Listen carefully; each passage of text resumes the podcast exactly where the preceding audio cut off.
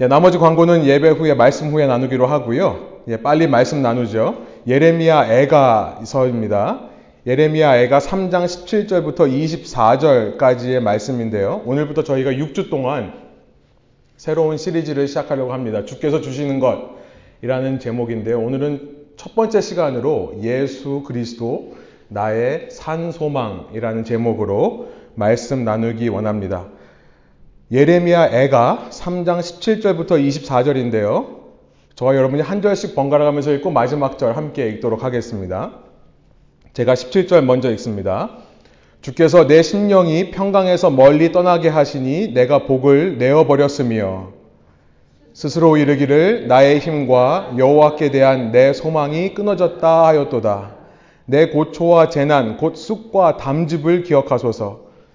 내 마음이 그것을 기억하고 내가 낙심이 되오나 이것을 내가 내 마음에 담아 두었더니 그것이 오히려 나의 소망이 되었사옴은 여호와의 인자와 긍휼이 무궁하심으로 우리가 진멸되지 아니함이니이다. 이것들이 아침마다 새로우니 주의 성실하심이 크시도소이다. 함께 읽습니다. 내 심령에 이르기를 여호와는 나의 기업이시니 그러므로 내가 그를 바라리라 하도다. 아멘. 어, 예레미야 애가 어떻게 보면 좀 우리가 익숙하지 않은 말씀일 수도 있지만 오늘 우리가 읽은 22절, 23절, 24절은 어, 상당히 유명한 말씀이죠. 아, 침마다 주의 은혜가 새롭다. 우리가 노래로도 어, 지어 부르는 말씀인데요. 저는 이 말씀을 어떻게 전할까 하다가 이런 생각을 해봤습니다. 여러분 현실이란 뭘까요? 현실. 우리가 몸담고 살아가는 현실이라고 할 때 그것은 무엇을 의미할까요? 저는 기도할 때 어, 우리가 말씀이 가리키는 현실을 살아가도록 해주십시오라는 기도하기를 참 좋아합니다. 제가 축도할 때도 늘 그 말로 축도를 하죠. 이 말씀이 가리키는 현실을 살아갈 수 있도록 도와달라. 어, 우리의 삶의 현실이란 무엇을 말하는 것일까요? 사실 이것은 굉장히 어려운 존재론적인 질문입니다. Existential question이라고 하는데요. 존재론적인 질문. 수많은 철학가들과 사상가들이 역사 기간 동안에 계속했던 물었던 그 답을 구했던 어떻게 보면 굉장히 어려운 질문입니다.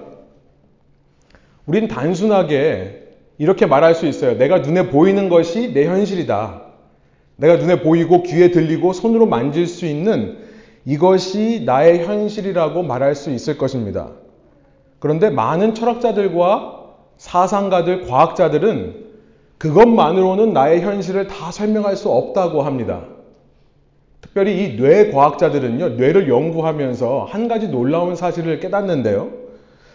오랫동안 인류는 우리의 뇌는 이 모든 감각기관, 그러니까 시각, 청각, 촉각 이런 감각기관이 주는 정보를 100% 그대로 객관적이고도 사실적으로 받아들이고 우리 뇌가 그 감각기관에 주는 정보들을 그대로 프로세스해서 반영한다라는 것으로 믿어왔었습니다.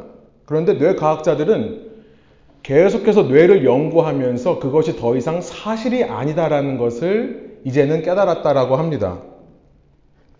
뇌는요, 우리의 감각기관에서 보내주는 정보를 그대로 사실적이고도 객관적으로 반영하기보다 이 뇌는요, 상당히 선택적으로 반응한다라는 겁니다. 객관적이 아니라 굉장히 주관적으로 그 정보들에 반응하고 그 반응을 하는데 반영한다는 거예요. 쉽게 말해, 같은 사진을 보여주어도 어떻습니까? 똑같은 사진을 봐도 각자가 다 보는 부분이 다르죠. 이게 똑같은 메시지를 듣는데요. 각자가 다 다른 메시지를 들을 때가 종종 있습니다. 제가 하지도 않은 얘기를 했다라고 하시는 분들도 있고, 그래서 제가 듣고 다시 원고를 찾아봐야 되는 일들도 있고요. 어떤 똑같은 상황에 처해 있는데도 각 사람마다 그 상황을 이해하고 받아들이는 것이 다 다르다라는 것을 이제 뇌과학자들이 밝혀내기 시작하는 거죠. 여러분 신비할 따름이에요. 정말 신비합니다. 여러분 생각해 보셨습니까? 우리의 뇌는 이 두개골 속에 있습니다. 스컬이라고 하는 말하자면 아무것도 볼 수 없고 아무것도 들을 수 없고 만질 수 없고 냄새 맡을 수 없는 정말 감옥과 같은 곳에 뇌가 자리 잡고 있거든요. 그런데 하나님께서 왜 우리를 이렇게 만드셨을까 참 신비합니다. 그 뇌는 자기 스스로는 어떤 감각도 직접 느낄 수 없고 오직 감각기관의 의지에서만 볼 수 있고 들을 수 있고 만질 수 있고 냄새 맡을 수 있는 기관인데요. 그 살덩어리에 불과한 뇌가요.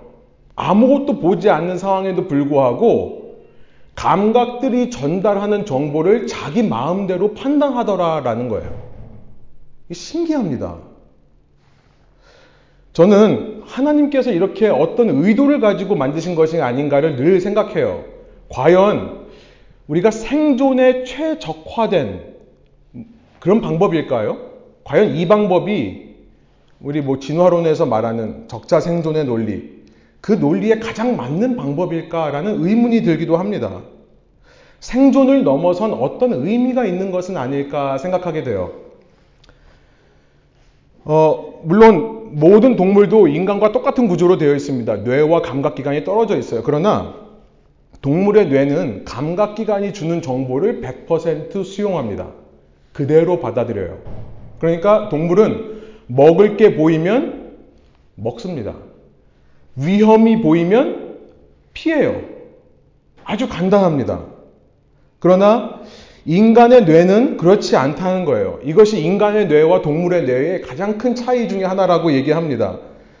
뇌와 감각기관의 분리가 인간에게서 크게 나타난다는 거예요. 왜 어떤 경우가 그렇습니까? 우리는요 때로 위험이 보이는데도 위험을 피하지 않는 선택을 합니다.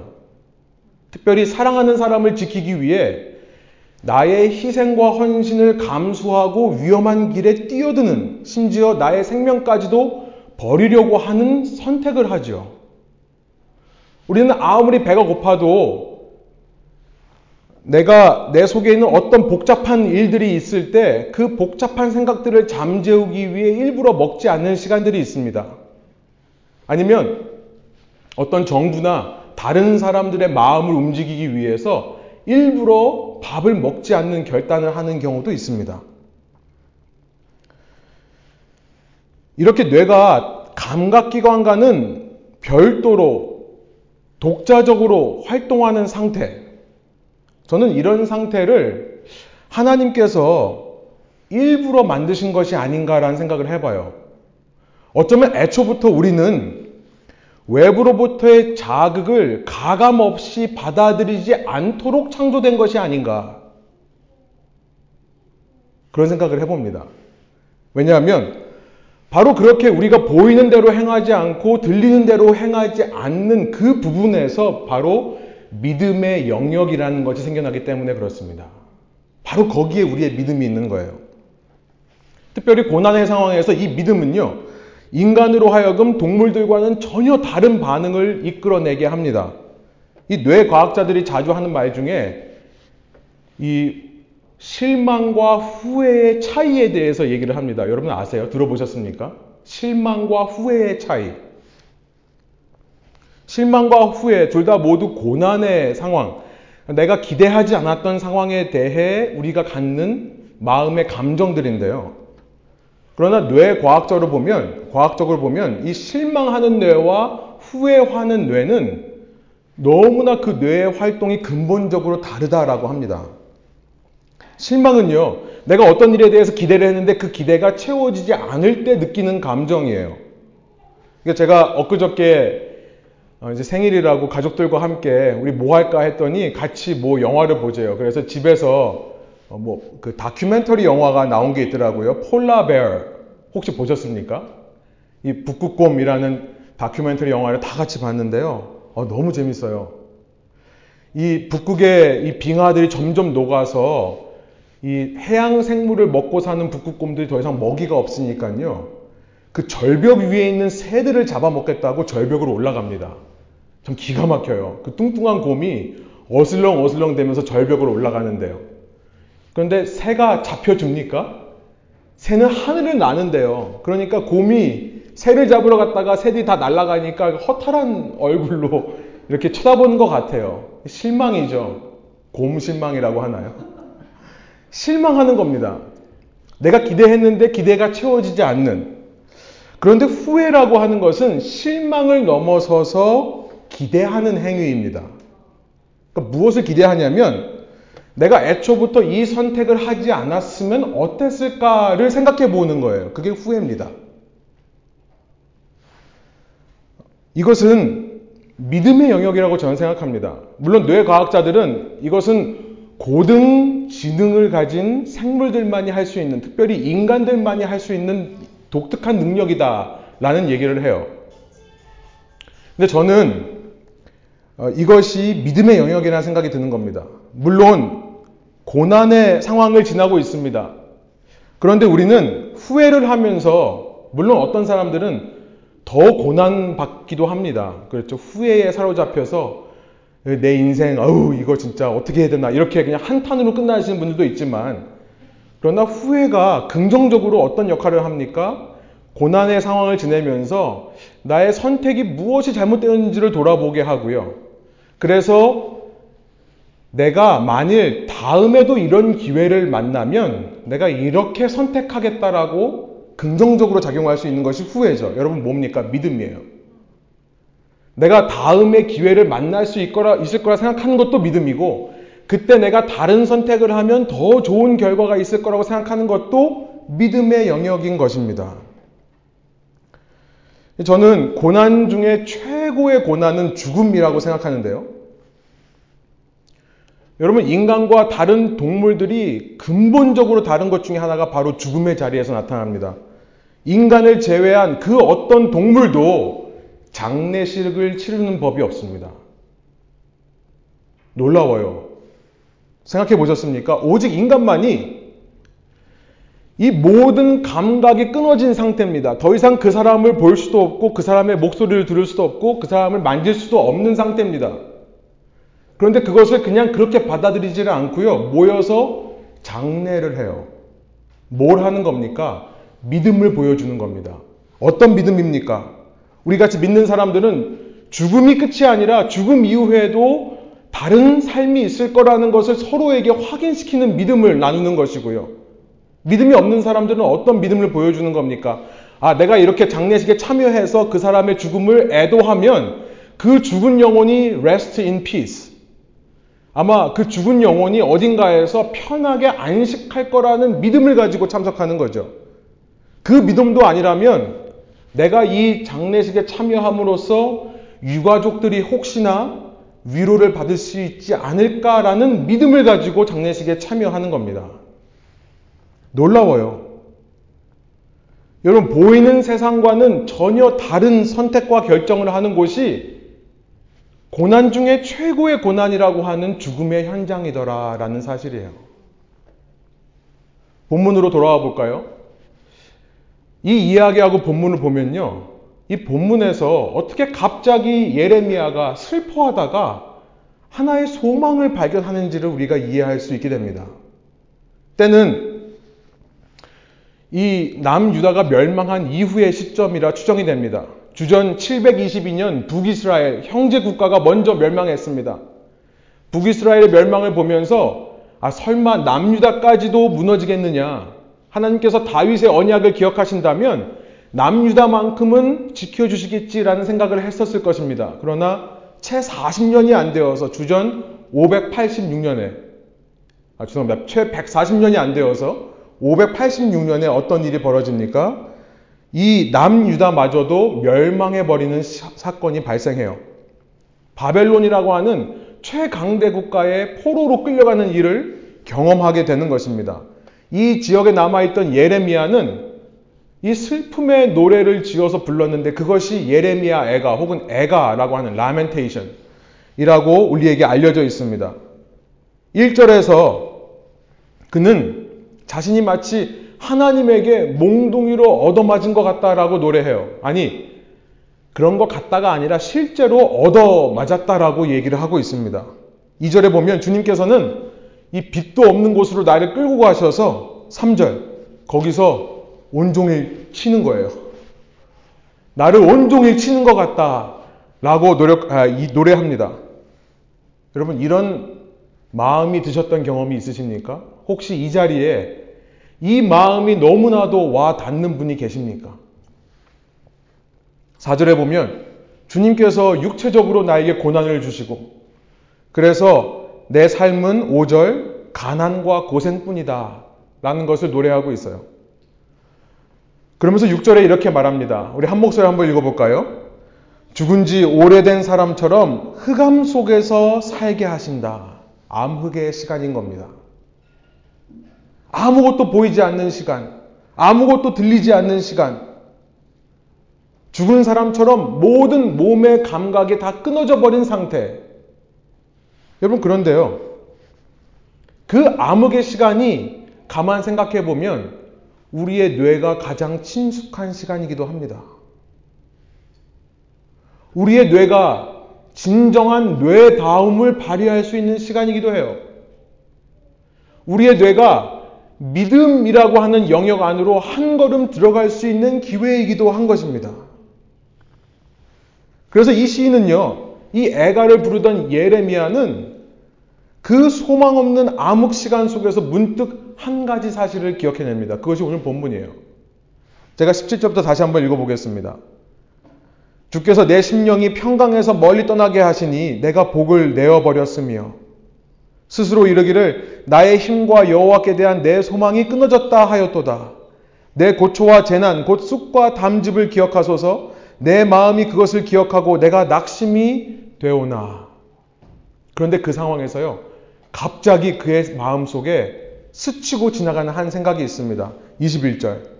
그리고 그 생각을 자신 속에 마음에 담아 두었더니 오히려 그것이 나의 소망이 되었다라고 노래하기 시작합니다. 그 생각이 무엇입니까? 22절이에요. 여호와의 인자와 긍휼이 무궁하심으로 우리가 진멸되지 아니함이니이다. 23절 함께 읽어볼까요? 이것들이 아침마다 새로우니 주의 성실하심이 크시도소이다. 아, 이 시인은요, 예레미야는요, 어쩌면 그 기나긴 밤을 지냈는지도 모르겠습니다.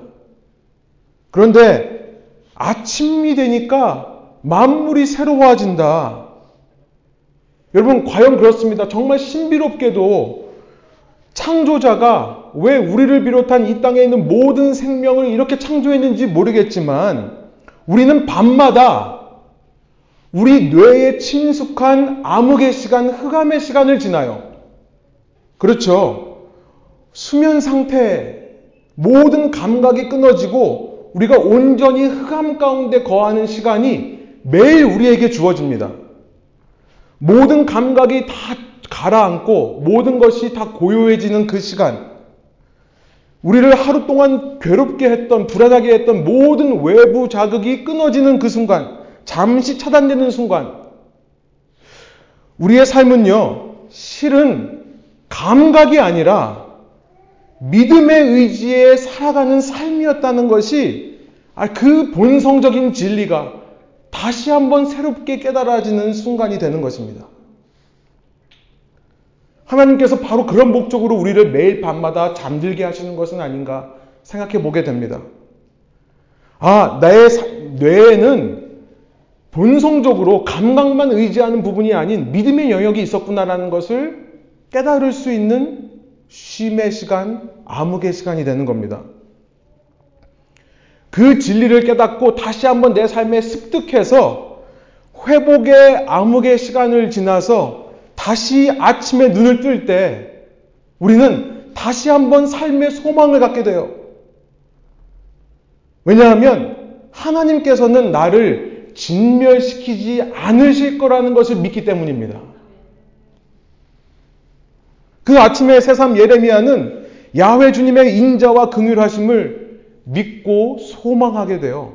아 그래 하나님께서 나에게 이런 고난을 허락하시지만 그의 진심은 본심은 이게 아니라는 것을 믿게 된다는 것입니다. 그래서 24절 노래하게 됩니다. 내 심령에 이르기를 여호와는 나의 기업이시니 그러므로 내가 그를 바라리라 하도다. 오직 그만이 my hope, 나의 소망이 된다는 것을 고백하는 겁니다. 어떻게 이럴 수 있을까요? 저는 밤의 도움이라고 말하고 싶습니다. 우리의 감각기관과 잠시 단절되는 것이 우리에게 이런 놀라운 회복과 소망을 불러일으킨다는 사실. 그래서 우리는 믿음을 지키기 위해서는 보이는 세상만을 살면 안 된다라고 하는 사실. 보이는 것이 전부라고 생각하지 말자라는 결단을 하게 된다는 것이죠. 예레미야 애가 3장에서 계속해서 그는 그 하나님의 본심에 대해 노래합니다. 3장 32절 33절이에요. 그가 비록 근심하게 하시나 그의 풍부한 인자하심에 따라 긍휼히 여기실 것입니다. 주께서 인생으로 고생하게 하시며 근심하게 하심은 본심이 아니시로다. 그리고 그 본심을 알 때 우리는 우리의 감각을 통해 전해진 그 고난이 내 삶의 전부인 줄 알고 불평하고 원망하고 절망하고 낙심했던 우리의 모든 삶에서 돌이켜서 그에게로 돌아가고자 하는 마음이 생기는 것입니다. 진정한 회개입니다. 3장 40절 우리가 스스로 우리의 행위들을 조사하고 여호와께로 돌아가자. 상황에 대한 근심과 불평으로 시작했던 노래가 하나님에 대한 회개로 이어지고 있습니다. 믿음은 실로 암흑의 시간, 우리의 감각 기관이 멈출 때 나타나는 놀라운 능력이 된다는 것입니다. 우리 뇌 자체가 그렇게 애초부터 창조자의 신비에 의해 설계되었기 때문이라는 거죠. 여러분, 그 뇌가 처음 만들어졌을 때 상황도 똑같습니다. 어디죠? 엄마의 뱃속. 우리는 엄마의 뱃속에서 우리의 시작이 그랬습니다. 신기해요. 우리의 시작은 암흑으로부터 시작했습니다. 외부에 우리의 감각기관은 다 만들어져 있지만 외부의 감각들이 느껴지지 않는 그 어머니의 뱃속에서 10개월 동안 우리를 머물 때 우리의 현실은 눈에 보이는 것이 아닌 보이지 않을 때부터 볼 수 없을 때부터 우리의 존재가 우리의 현실이 시작되었다는 것을 새삼 이 시를 통해 깨닫게 되는 거죠. 어떤 본질입니까? 우리는 엄마 뱃속에서부터 믿음으로 살았던 존재라는 겁니다. 신뢰하는 겁니다. 여러분, 저는 이런 생각을 해봤어요. 물론 아기가 지금 저희처럼 생각할 수는 없지만 여러분 한번 상상해 보세요. 아기가 생각할 수 있다고 생각해 보세요. 그 갓난 아기가 엄마의 뱃속에서 엄마를 신뢰한다는 것은 어떤 것일까? 이 갓난 아기가요, 10개월 동안 엄마 몸속에서 자꾸 자라고 있었는데요. 어느 날 엄마의 몸이 더 이상 감당할 수 없을 정도로 이제 탱탱해집니다. 그러더니 갑자기 엄마가 온 힘을 다해, 죽을 힘을 다해 이 아이를 몸 밖으로 밀어내려고 합니다. 자신이 그토록 신뢰하고 있던 엄마가 있는 힘을 다해 자신을 밀어내려고 할 때 그 아기가 얼마나 두렵고 얼마나 힘들까요? 정말 엄마가 나를 온몸으로 다, 온몸을 다 몽둥이로 치는 것 같고, 엄마가 나를 고통과 가난과 어려움 가운데 두는 것처럼 느껴지지 않겠습니까? 사랑하는 엄마가 나한테 왜 이러는가 배신감 들지도 않겠습니까? 자신을 보호하고 있던 양수가 갑자기 다 빠져나가 버립니다. 이제는 움직이기도 힘들어져요. 그리고 숨이 막혀 옵니다. 유, 일한 영양의 통로였던 탯줄까지도 잘리는 순간을 맞이하게 됩니다. 여러분, 그 순간 아이가 어떤 생각을 할까요? 아, 나는 버려졌구나. 하나님의 본심은 나로 하여금 고통받게 하는 거였구나. 이제는 더 이상 내가 살 수 없겠구나. 여러분, 그런데 놀라운 것은 뭡니까? 그 아이는 끝까지 엄마를 신뢰하는 것입니다. 우리는 다 그렇게 태어났어요. 나는 더 이상 살지 못한다라고 말하는 순간이 눈을 뜨는 순간, 세상을 향해 새로운 삶을 살게 되는 순간이 되더라라는 거예요. 이것이 우리의 시작이었다는 사실. 여러분, 오늘부터 6주간 우리는 주님께서 우리에게 허락하시는 놀라운 은혜와 공급하시는 것들에 대해서 살펴보려고 합니다. 그중 가장 첫 번째로 우리와 우리에게 주시는 하나님의 선물과 같은 것은 오늘 우리가 나누고자 하는 첫 번째 가장 중요한 것은 주님은 주님 자신을 우리에게 주신다는 거예요. 다른 모든 것들을 주시기 이전에 예수님만이 나의 산 소망이라 믿게 하신다는 겁니다. 신뢰하게 하신다는 거예요. 눈에 보이는 이 세상이 우리를 배반하는 것처럼 느껴지십니까? 우리가 받는 모든 감각들이 세상의 유혹과 시련에 반응하여서 우리에게 부정적인 메시지만을 준다고 생각하십니까? 여러분, 한 주간 동안 잠시 그것에서 떠나서요, 여러분의 심연으로 한번 들어가 보세요. 여러분의 깊은 어두움 속으로 한번 들어가 보세요. 오직 예수님만이 보일 수 있는 그 심연 속에서 우리는 우리의 믿음에 믿음을 더하시려고 하는 하나님의 그 본심의 은혜를 깨닫게 될 줄로 믿습니다. 그의 신실하심을 믿고 그래서 그에게로 다시 한번 되돌아가는 새 삶을 향한 결단을 하게 될 것입니다. 이것이 우리가 매일매일 살아내야 되는 우리의 현실인 것입니다. 함께 어, 말씀을 마치면서 베드로전서 1장 3절부터 7절을 제가 한번 읽고 우리 성찬식으로 예배 이어가도록 하겠습니다. 베드로전서 1장 3절부터 7절 세 번역입니다. 우리 주 예수 그리스도의 하나님 아버지께 찬양을 드립시다. 하나님께서는 그 크신 자비로 우리를 새로 새로 태어나게 하셨습니다. 그리하여 그는 죽은 사람들 가운데서 예수 그리스도가 부활하심으로 말미암아 우리로 하여금 산 소망을 갖게 하여 주셨으며 썩지 않고 더러워지지 않고 나이가 없어지지 않는 유산을 물려받게 하셨습니다. 이 유산은 여러분을 위하여 하늘에 간직되어 있습니다. 하나님께서는 여러분의 믿음을 보시고 그의 능력으로 여러분을 보호해 주시며 마지막 때에 나타나기로 되어 있는 구원을 얻게 해 주십니다. 그러므로 여러분이 지금 잠시 동안 여러 가지 시련 속에서 어쩔 수 없이 슬픔을 당하게 되었다 하더라도 기뻐하십시오. 하나님께서는 여러분의 믿음을 단련하셔서 불로 단련하시지만 결국 없어지고 마는 금보다 더 귀한 것이 되게 하시며 예수 그리스도께서 나타나실 때에 나타나실 때에 여러분에게 칭찬과 영광과 존귀를 얻게 해 주십니다. 아멘. 제가 기도하고 우리 성찬식 진행하도록 하겠습니다. 하나님, 이 시간 말씀을 통해서 주님 저희에게 주님께서 신실하게 우리의 주님 되신다는 사실을 다시 한번 일깨워 주셔서 감사합니다. 이 세상의 모든 소망이 끊어지는 것 같은 때, 그러나 그것은 해산의 고통일 뿐이며, 아, 주님, 이 땅에서 혹은 이 땅 이후에서 우리는 그 어둠의 시간을 지나 주님과 함께 새로운 아침을 맞이하게 될 것을 이 말씀을 통해 저에게 깨닫게 해주시니 감사합니다. 그런 믿음의 영역에 믿음의 삶을 살아가는 것이 우리의 본질이라는 것을 깨닫고 어, 암흑의 시간, 어둠의 시간이 적일 뿐 것인, 적인 것이 아니라 오히려 우리에게 주님을 더 붙들게 하는 친구가 될 수 있음을 깨닫고 모든 순간 가운데 기뻐하고 감사할 수 있는 저희 각자 될 수 있도록 인도하여 주옵소서. 이 시간 청사, 성찬식을 통해 우리가 그런 믿음을 주님 앞에 고백하기를 원하오니 이 참여하는 저희 각자에게 주께서 함께하여 주시고 연합하여 주옵소서. 감사드리며 예수 그리스도의 이름으로 기도합니다. 아멘.